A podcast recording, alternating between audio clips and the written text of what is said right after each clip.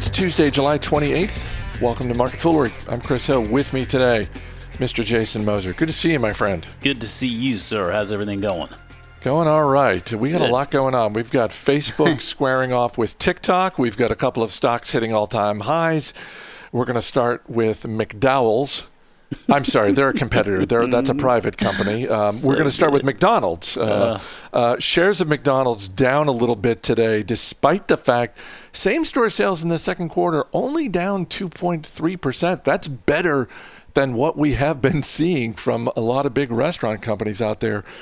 And Jason, similar to the comments that we got from Coca Cola's CEO, Chris Kempczinski saying he thinks this quarter represents the bottom for McDonald's. Do you think he's right?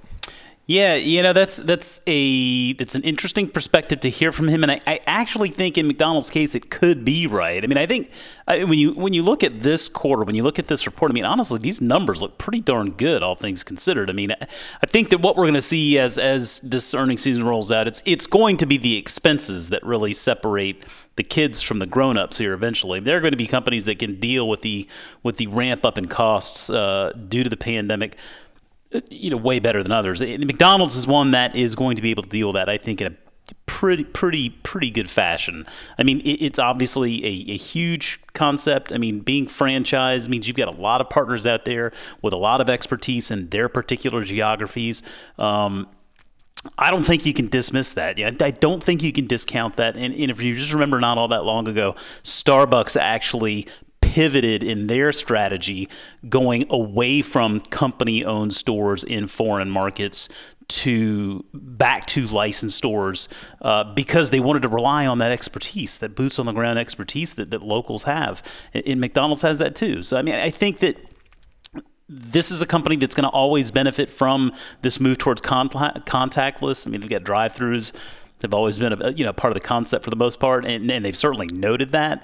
Um, I, I think it's very interesting to note how dependent they are in some markets, though, on their dining room segment. And if you look at their international operated market segment, which is a, a, a large p- piece of the business, pre COVID, nearly 70% of customer orders were in restaurant across those larger markets. So when they close those dining rooms, even for a limited time, it makes a big deal. It makes a big impact on on their financials, um, even though they have the drive-through to fall back on. So it's not all sunshine and lollipops.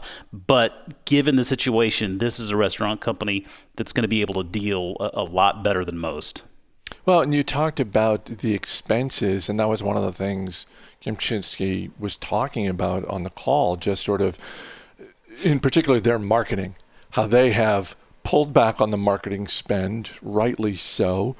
But he was talking about it almost in the same way that uh, Warren Buffett talks about his elephant gun. Like, hey, you know, we've we've cut back on marketing over the past four months or so. We think as our operations rebound in the second half of this year, we're going to be able to ramp up our marketing to a degree that we haven't been at for a while. Um, I'm assuming at least part of that would be aimed at breakfast because that was one of the things I was reminded of uh, with this report is McDonald's needs breakfast to be successful. They do. You're right, and I'm glad you mentioned breakfast because that's that's where I was going to go with this as well. Um, they, you know, McDonald's they don't need to market as much as others. Maybe I mean it's obviously a very well known brand already, um, it, with with a large presence out there, and it. it despite the fact that they have recovered a lot of lost sales, like in other words, the the the, the fall off in June, for example, they've recovered essentially 90% of their 2019 sales from June. So things are looking a lot better than they were just a few months ago. But that that is the one sore point I think for them is breakfast, and it's not just people aren't eating breakfast for dinner or lunch as much anymore. It's it's this idea that a lot of us just aren't commuting anymore, and so they're not selling breakfast for breakfast, and that that is a bit of a problem because McDonald's, I, you know, I'm not the biggest McDonald's guy in the world, but if if I had to go, you know, for, for one meal, I think it would probably be be breakfast. They do it pretty well, um, and, and, they're just that that's fallen off of a cliff, and that's not going to come back as quickly, even though they have that lever to pull in serving breakfast really essentially as long as they want. Uh, but you know, with that said, I mean, it, will be it'll be a slow recovery. It's it's. I don't want to say it's going to be a lost year, but it's going to be there's there's going to be a lot of, of growth that is lost this year. But but again, I think McDonald's is a company in a, in a very admirable position. They will be able to play offense while a lot of other companies are playing defense, and and, and that ultimately I think will work out well in their favor. If your recent home improvement projects have included painting, you are not alone. Second quarter profits for Sherwin Williams came in much higher than expected, and they raised guidance. I mean, this this is gorgeous to me because really is. this is about as boring a business as you could find on this planet. It's paint and if you've owned this stock over the past decade, good for you because it oh, has returned man. more than 900% in the last 10 years. Yeah. Yeah. I mean, five year, 140%, 10 years. I mean, you said it. It's, it's just always been a good business to own. Uh, I mean, it makes a lot of sense when you when you just think about it from a practical standpoint, and it certainly um, you know, you remember that that Warren Buffett, Berkshire Hathaway, they own Benjamin Moore. I mean, that is just the quintessential give me a boring business kind of guy, right? And and so, you, hey, listen, man, the world the world needs to be painted always, and and certainly Sherwin Williams is a company with a lot of the familiar brands if you're a homeowner or if you've been doing any of that kind of work, then you do know there is a difference between uh, uh paints and, and, and, quality does matter. And, and Sherwin Williams makes a lot of quality stuff. I think, um, you know, when you look at the numbers themselves, the company's grown sales, grown revenue at a compounded annual rate of uh, close to 10% over the last five years. So it's, it's like you said, it's not exciting. It's just steady business. And when you look at the overall market that they pursue, I mean, they are the clear in a way market leader. I mean, they essentially hold better than half of the market in painting and ceilings, uh, you know, substances and whatnot. So they, they, do have a massive presence. They're 41 consecutive years of dividend increases, which you know what that makes it, Chris, a dividend aristocrat. Um, I think to me, yeah, the cherry on top of this report, that I, I mean, I don't even, I don't want to say that's like unnecessary, just optimism or being cocky about everything. Like I think they just know their business really well that they can go in there and raise guidance to the degree that they did. I mean, they they they raised it in a fairly substantial way. I mean, it, net income per share. They raised guidance for the year to be in a range of $19.21 to $20.71. That was versus previous guidance of $16.46 to $18.46. Um, so, I mean, that just goes to show how quickly they think things have really turned around. And again, that makes a lot of sense. If you're stuck inside, if you're you know looking for stuff to do, a lot of people are undertaking some home improvement product, uh, projects, and, and, I mean you know I'm, I'm, you can include that, include me in that uh, audience there too, Chris. I have to go run at the Home Depot after we get done with the show today, so uh, yeah, I, I, certainly see why uh, Sherwin Williams is continuing to do so well. And I don't want to gloss over the raising guidance because we've talked about this before. Every company has a pass right now. Every company can come out and say, we're suspending guidance, and they're not going to get any blowback for that. Um, I was watching an interview this morning. It was the CEO of uh, Reckitt Benckiser, which is the parent company of Lysol, yeah. which because it's Lysol, it's flying off the shelves. They can't yeah. make the stuff fast enough. Yeah. And with with their and one of the questions he got was, "Why haven't you raised guidance?" you know, come on, like what, what are we talking about here? And he, uh, very, you know, in a very straightforward manner, basically said, look, there's so much uncertainty in the world. We don't think, um, we're, we're just not comfortable doing that. Yeah. Um, and, and I think he's right in saying that. So again, all the more impressive that, and to your point, I don't think it's hubris. I don't think it's, uh, you know, rose colored glasses. I think Sherwin Williams is in their way, in you look at the way they've grown their business, I think in their for lack of a better word, conservative way, they're saying, no, we really do think um, what we are seeing warrants the raising of guidance. Yeah, and I, you know, I, I'm with you. I kind of feel like I feel like I'd, I'd take advantage of the opportunity to take a pass and just be like, you know what, we don't really know what's going on this year, and you know maybe we'll revisit next year. And possibly you could get away with just sort of you know removing guidance from your your standard quarterly announcement anyway because personally i mean if i'm running a business i, I don't want to deal with that aspect of it to me it's always just seemed like an arbitrary who really cares kind of you know uh, part of the part of the process there just tell me what your goals are. Let's check back in a year and just you know we'll we'll go from there. But but yeah, to your point, I don't. It's not hubris. These guys they, they're not. They're not overconfident. They're not cocky. This business has been run a very a very uh, consistent way through the years, and, and this is just uh, the result of the market that they pursue. And um, you know, some companies right now are in a, a far better position to be able to see what their business is going to look like. And it's not just paint, right? We talked, I think, just a couple of weeks ago about companies like Teradyne and Cadence, uh, companies that are in tech, you know, in, in chip design and software design and whatnot because of those long design cycles, they see that clarity. They're able to offer some guidance and even raise it in some cases. So it, it, does depend on the nature of the business model, but I think regardless, I still probably would try to take a pass if I was given the opportunity. well, and and tied into Sherwin Williams, we also got the latest results out of DR Horton. Yeah, um, a stock hitting a new all-time high after its third quarter report. This is America's largest home builder, and I get that mortgage rates are low, but typically when a home builder of this size comes out with this kind of report and the stock hits an all time high, historically, that bodes well for the broader economy. Do you think that's still the case, or because of all of the uncertainty around the pandemic, now is not the time to try and read into the broader economy um, what we're seeing out of DR Horton? I, I, yeah, man, that's a good question. I don't know that I would actually look at it and try to read too much into it at this point, but I, I do think it's telling us something. It's giving us an idea, at least, of of where the puck is headed. And I mean, this is this is a pretty fascinating story, really, over the last decade. Like D.R. Horton, I, have always thrown home builders kind of in there with energy companies for the most part. I mean, they just, I don't really feel like I have the expertise in the industry. It seems cyclical and a lot of capital expenses and kind of a good old boys network. It just never struck me as kind of a, you know, the market I was really interested in.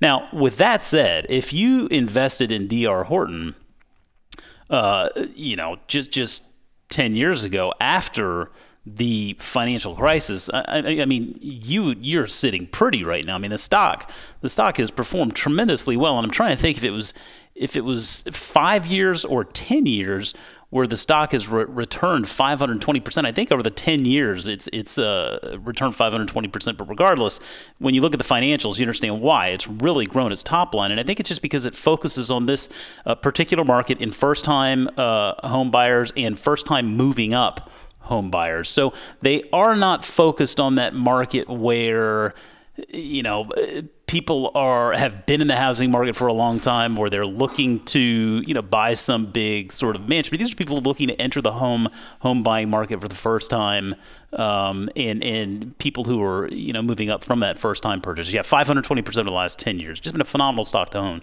Um, the focus on the southeast and midwest and I think the real catalyst here the question you have to ask is given what we know today about the pandemic, about how it's changing the attitude towards the work environment and where people are working from these days, is this theory, this notion of an exodus outside.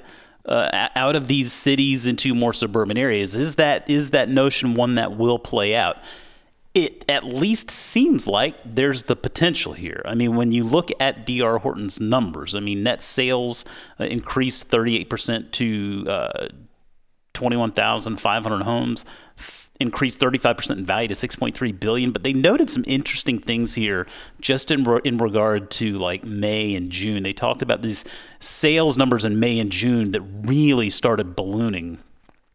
And uh, unfortunately for them, they, they didn't really have they didn't really have enough houses. They didn't have enough supply to take care of what what was an accelerated pace of sales there. So so they are working hard to, to try to close that gap there. But but again, you talk about a company that was able to offer some guidance. This was a company that was able to offer some guidance, and uh, it, they see they see the rest of the year wrapping up nicely. It's partly because of the market they're focused on, and it's partly just it's, it's insane interest rate environment um, if you are a first time home buyer or looking to move up, man, I tell you, DR Horton seems like they have something for you, and a lot of people are buying them.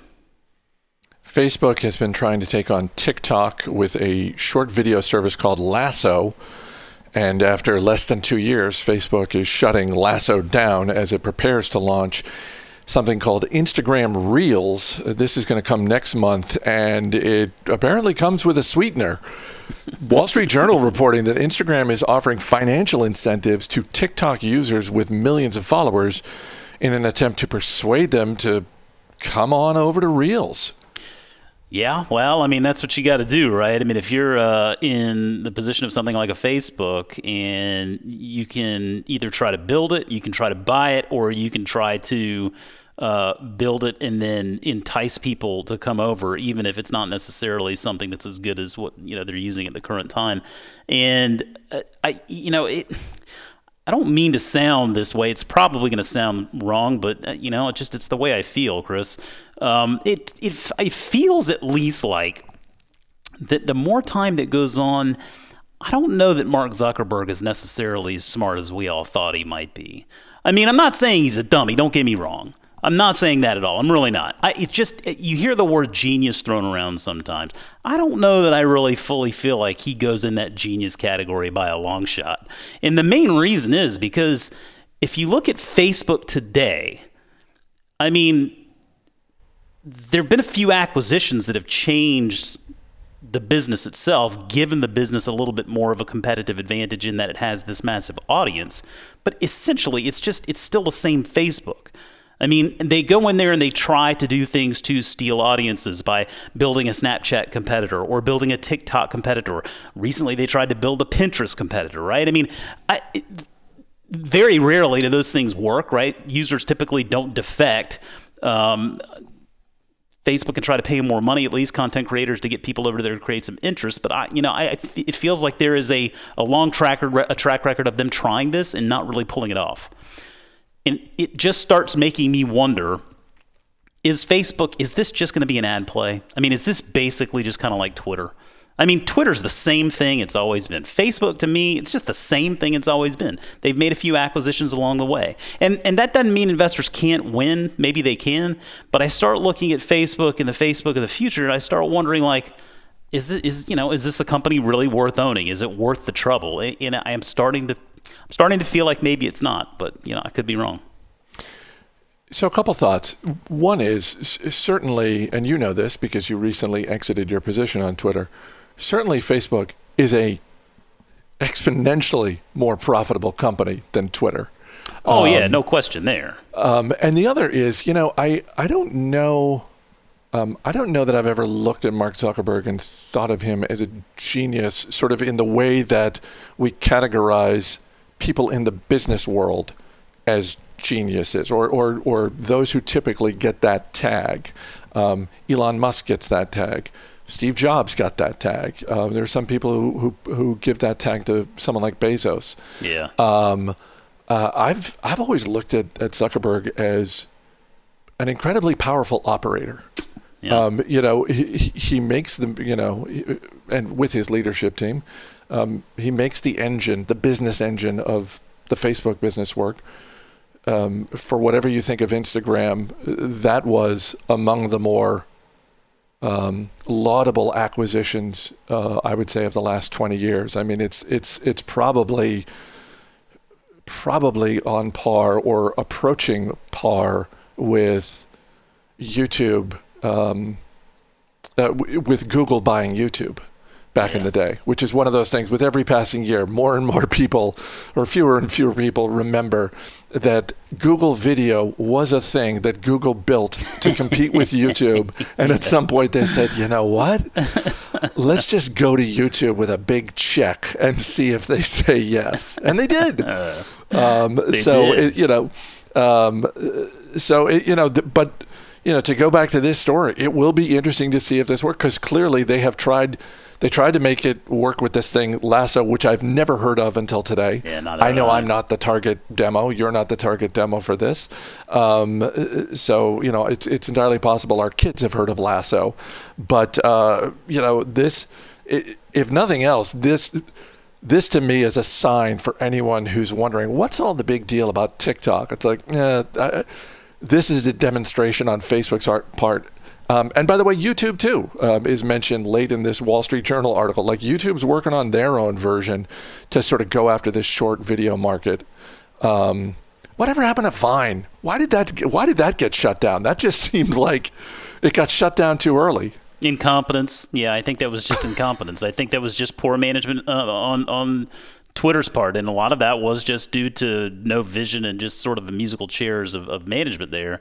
Um, because yeah, I mean, it's it certainly seems like Vine kind of had a a really it had it had something early on, and for whatever reason, they just didn't nurture it. And I mean, yeah, I mean, to your point, I mean, Facebook obviously immensely larger and more profitable than Twitter. What I guess my my my parallel there was just that you know, is this a company that f- for all intents and purposes going forward, this is a Facebook and Instagram company. And from here on out, they're going to continue to try to make acquisitions and copy other apps that are out there stealing the interest of, of, of other younger audiences.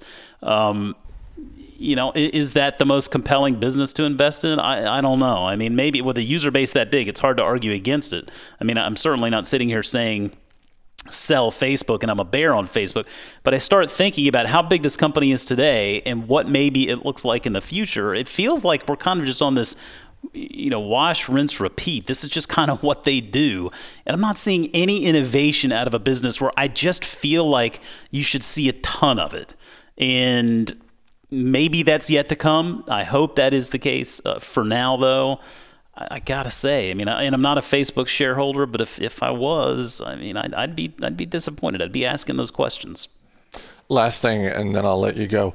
Uh, Home Depot. Is there anything near the Home Depot you go to that is is like an additional reason to go? And the reason I ask that is because the Home Depot that I go to is in this strip mall area, uh, sort of the western part of Alexandria, and one of the shops uh, sort of on the other side uh, from Home Depot is a Middle Eastern market called Ooh. the Mediterranean Bakery, and they make the most amazing hummus and pita like like freshly baked pita bread right there. So that that to me is always an excuse. To, like if I go to Home Depot, it's like, well, I'm going to stop at the bakery, and if I feel like nah, I haven't been to the bakery in a while, then I'll just sort of do the reverse. Be like, do we need anything at Home Depot?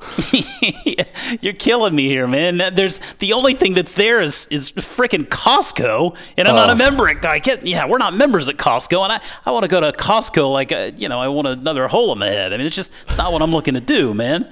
Um, but yeah, man, now that you think about it, I could go the other way, go to Lowe's, and then on the way home, you're swinging by Wendy's. And you know, Wendy's has Frosties, Chris, and Frosties are pretty good on a hot day like this. It is a hot day out there. All right, Jason Moser, thanks for being here. Thank you.